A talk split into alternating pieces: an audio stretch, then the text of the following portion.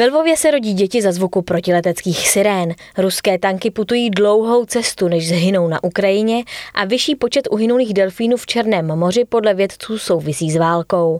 Vítejte u poslechu dalšího četkástu s Martinou Topinkovou a Kateřinou Síkorovou. Začneme v Charkově, kde se děti učí v metru. V situaci, kdy ruské útoky na ukrajinské území neustávají, se učitelé snaží pro děti vytvořit alespoň trochu normální podmínky. V druhém největším městě na Ukrajině se vyučování koná na jedné ze stanic metra, které se kvůli dopadajícím bombám stalo domovem mnoha rodin. Je to pro ně psychická podpora, říká učitel Valerii Lejko. Připomíná, že mnoho dětí ztratilo domov a rodiče některých z nich se zapojili do bojů.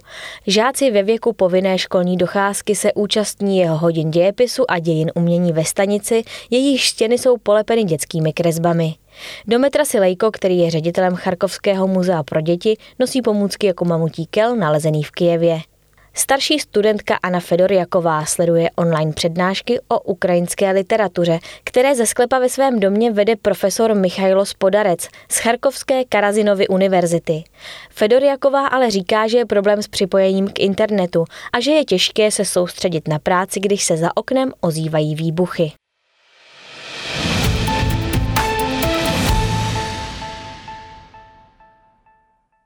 Najít porodní sál v hlavní porodnici v západu ukrajinském Lvově není moc těžké. Ukázat na něj můžete dokonce i zvenčí.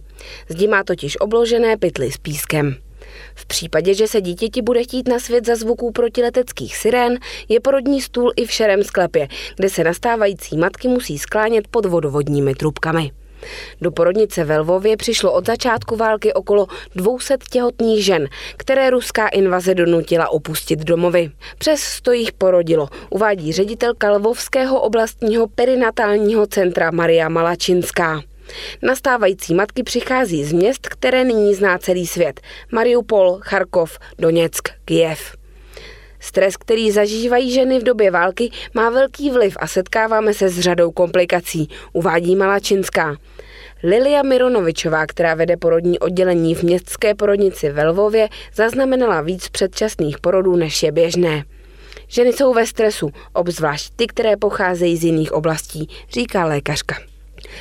Jedna žena z Mariupolu, která je nyní ve Lvovském oblastním perinatálním centru, bez ustání pláče. Traumatizoval jí útěk z obléhaného města. Hladověli, říká Malačinská. Pomáháme jim i sehnat oblečení, kočárky, protože pro své děti nic nemají, dodává. Před jejím oknem se venku kope nový kryt. Bude dost velký na to, aby pojal i inkubátory potřebné pro předčasně narozené děti. Opatrovíš se na příchod potomka připravuje Katerina Halmalovová. Spolu s manželem utekla před blížícími se tanky z Mikolajivu. Tři dny předtím spala za zvuků výbuchu na chodbě. Kvůli zprávám o válce jsem měla prvních pár dní vysoký tlak, protože nechápete, co máte dělat, kam jít, kde a jak porodit, dodala. Z Mikolajivu utekla jen s osobními doklady, náhradním spodním prádlem a oblečením, které měla na sobě. Ve Lvově, kde nemá žádnou rodinu a který se rychle stal útočištěm pro stovky tisíc lidí s válkou více zasažených částí Ukrajiny, ji ohromila laskavost místních. Rozhovor náhle přerušil zvuk protiletecké sirény, kvůli kterému se všichni pacienti i zaměstnanci odebrali do sklepa. Zůstali tam půl hodiny, dokud poplach neskončil. Nechci, aby se děti rodily do války, říká Halmalovová. Zatímco si při čekání ve sklepě krátí chvíli prohlížením sociálních sítí na telefonu. Přečetla si i příběh ženy, která musela porodit v krytu. A já nechci rodit ve sklepě nebo krytu. Nechci, aby se na takovém místě nějaké děti rodily, dodala. Další nastávající matka Jana Tananakinová utekla z Kijeva a hodlá se vrátit. Život jde dál, říká jí manžel Oleksandr. Každá válka skončí a jednou dojde i na tuhle, dodává. Porodnice ve Lvově ho natolik příjemně překvapila, že pár nyní zvažuje, že zde na svět přivede i další dítě. V jasném a tichém pokoji se na svá novorozená dvojčata Zlatu a Sofii zářivě usmívá Natalia Suhotšaová. Na začátku války utekla z města Hostomel u Kijeva, když Rusové začali bombardovat tamní letiště. Na zabalení dal manžel pět minut. Suhočaová popadla dětské oblečení a pár drobností a utekla do Lvova, kde se sama narodila a kde má její rodina dům. Při pohledu na své novorozené holčičky na válku zapomene. Přeje si, aby měla takové šťastné rozptýlení každá žena. Mluvíme jen o rozkošných miminkách, popisuje konverzace s ostatními matkami v porodnici 24-letá Suhočehová. O válce nemluvíme. Když mluvíte o válce, stresujete se, dodává.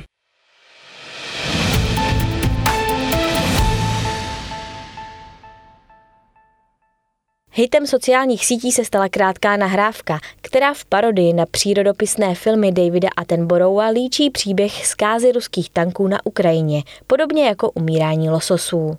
Ve videu je vidět počítačem vytvořený trojrozměrný ruský tank, který jako losos překonává dlouhé vzdálenosti z hlouby Ruska, aby svůj život ukončil na úrodných polích Ukrajiny, jak praví vypravěč, zatímco se z kanónu virtuálního modelu tanku T-72B3, zjevně opuštěného a zničeného, valí dým. Ruské tanky se podle vypravěče řídí evoluční touhou ukončit své žití v lepším místě a tak po příjezdu na Ukrajinu všechny druhy ruských tanků hynou. Letošní migrace byla podle videa mimořádnou i pro dravce na Ukrajině v podobě bezpilotních letounů či místních rolníků s traktory.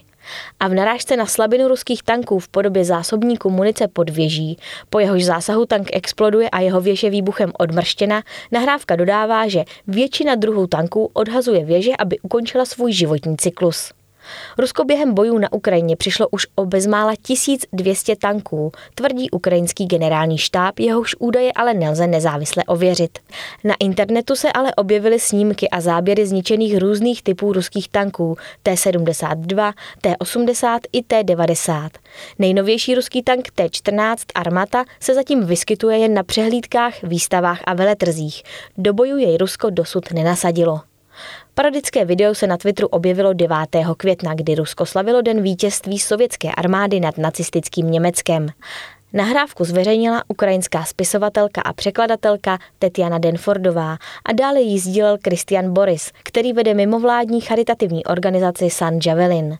Sám název organizace je parodickou narážkou na americké protitankové střely Javelin, které si na ukrajinském bojišti vysloužily pověst zabijáků tanků.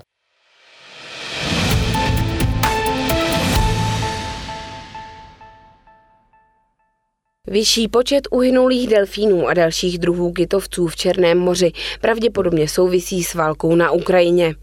Hluk válečných lodí i častější používání sonarů může totiž narušit orientaci a komunikaci delfínů.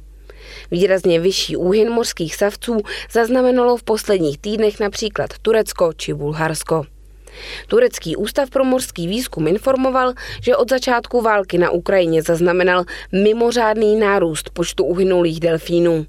Jen v březnu evidovali úřady stovku těl delfínů vyplavených na pobřeží. Mořští savci se buď zamotali do rybářských sítí, nebo se dostali na mělčinu z jiných nevysvětlitelných důvodů.